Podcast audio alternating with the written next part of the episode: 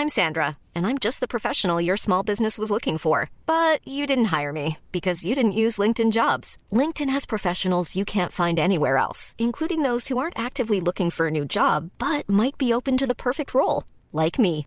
In a given month, over 70% of LinkedIn users don't visit other leading job sites. So if you're not looking on LinkedIn, you'll miss out on great candidates like Sandra. Start hiring professionals like a professional. Post your free job on linkedin.com/people today.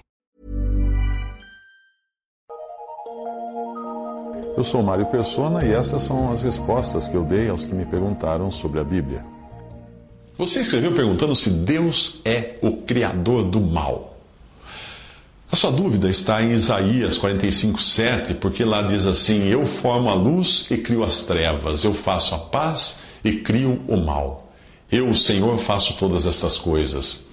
Seria então Deus o autor do mal, do pecado, de toda a perversidade? Não se trata ali de Deus ter criado o pecado ou o mal, a maldade, mas de trazer o mal ou de trazer o desastre como algo pontual, circunstancial e com objetivo.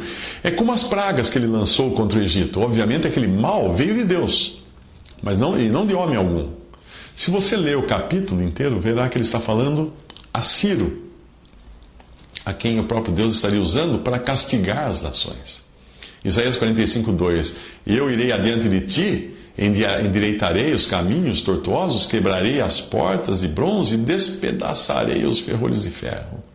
Evidentemente, isso seria péssimo para as nações que seriam julgadas por Deus por intermédio desse rei gentil, que seria usado como a vara do furor de Deus. Em outro momento, em outras circunstâncias, Deus usou a Assíria como a sua vara. Em Isaías 10, 5 a 6, diz: Ai da Assíria, a vara da minha ira, porque a minha indignação é como bordão nas suas mãos. Enviá-la-ei contra uma nação hipócrita e contra o povo do meu furor lhe darei ordem, para que lhe roube a presa e lhe tome o despojo e o ponha para ser pisado aos pés como a lama das ruas.